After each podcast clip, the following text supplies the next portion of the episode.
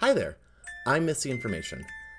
On August 1st, I was challenged by Alice Lee of the Bat Month podcast to watch the film Twilight, four minutes every day during the entirety of the month. I decided to do it because who am I to say no to someone on the internet? And thus began Twaugust. I've got a fever, and the only prescription is more Twaugust. I've spent approximately the last 24 hours in bed, much like the song Disco Inferno. I thought my body was going to burn this mother down. But here we are, and I have finally ventured forth from my bed upstairs down to my computer here to bring you, yes, to bring you this next episode. I'm risking my own health and sanity to be down here. Actually, I'd be risking my health and sanity if I stayed in that bed any longer. Oh my god, I finally needed to just like get out of there. Whew. Uh, still feeling a little clammy. I did briefly worry if I had caught Team Edward fever because I really just felt like, wow, all this came on the moment that I started doing Twaugust. That or the fact that my husband has had COVID this week. It could be one of the two of those things. But we are not here to talk about my aches and pains. We're here to talk about the angst of teenage drama as we start minute 16 all the way to minute 20 in Twilight. And as usual, we're going to get this started with the sound of 321 boop. 3 two, one, boop. We are mid conversation between Bella and her dad. This is the briefest recap. Bella's new girl in town, new to school, trying to figure out her place in this new city, all while being followed by the shakiest of cams. Well, that's the most unrealistic portrayal of school students ever using umbrellas during a rainstorm. Kids don't use umbrellas. Oh, he was gonna ask her out on a date, but he got interrupted. Because then she started looking over at Edward.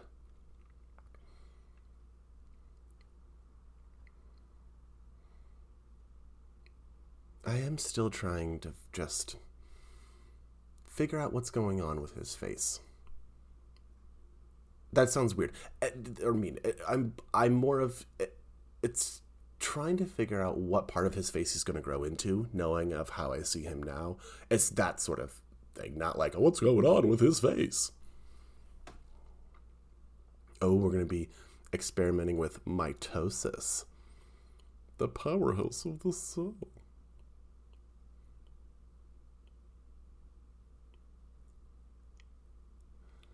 I like how ladies first also applies to microscopes.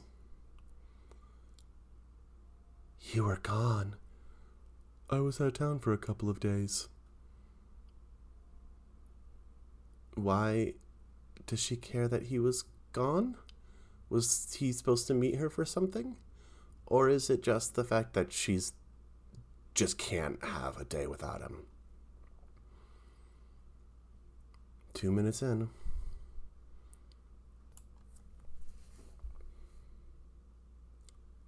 So are you enjoying the rain? That's a hit up line. You're asking me about the weather? I guess I am. Oh, wow. This is the real penetrating dialogue that I could see that would appeal to any person wanting romance. Good weather talk.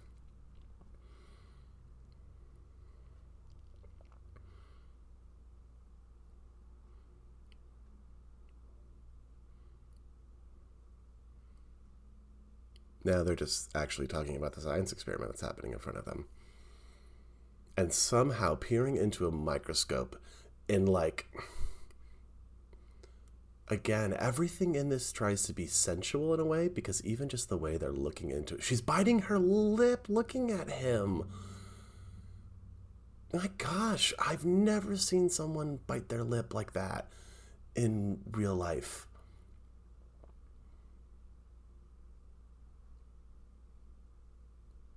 I can't believe we're um, we're got like 40 seconds left. Oh, they're talking about divorced families. So divorced families is like a big part of this.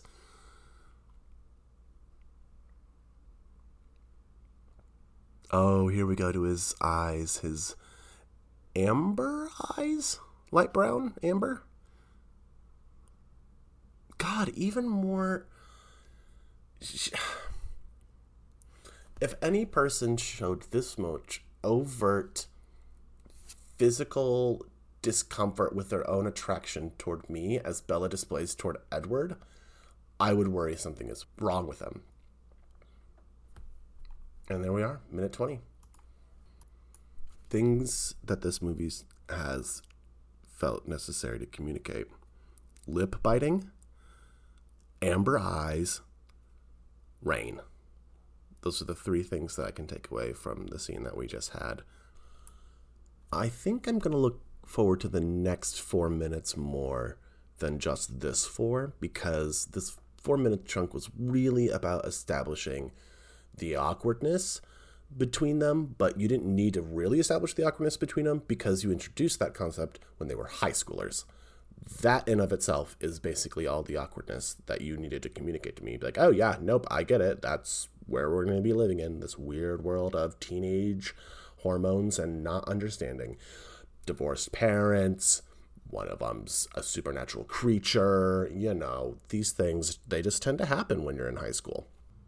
No revelations about the security guard that was killed uh, previously. And Edward was missing, so possible revelation. Was he in on it? Oh. I'm gonna guess not. I'm assuming that you wouldn't make your lead love interest an implicit murderer this early on uh, in the series, at least. Wait until battle lines have been drawn, and then let's go ahead and do all the grisly murderings that we want that is all for now.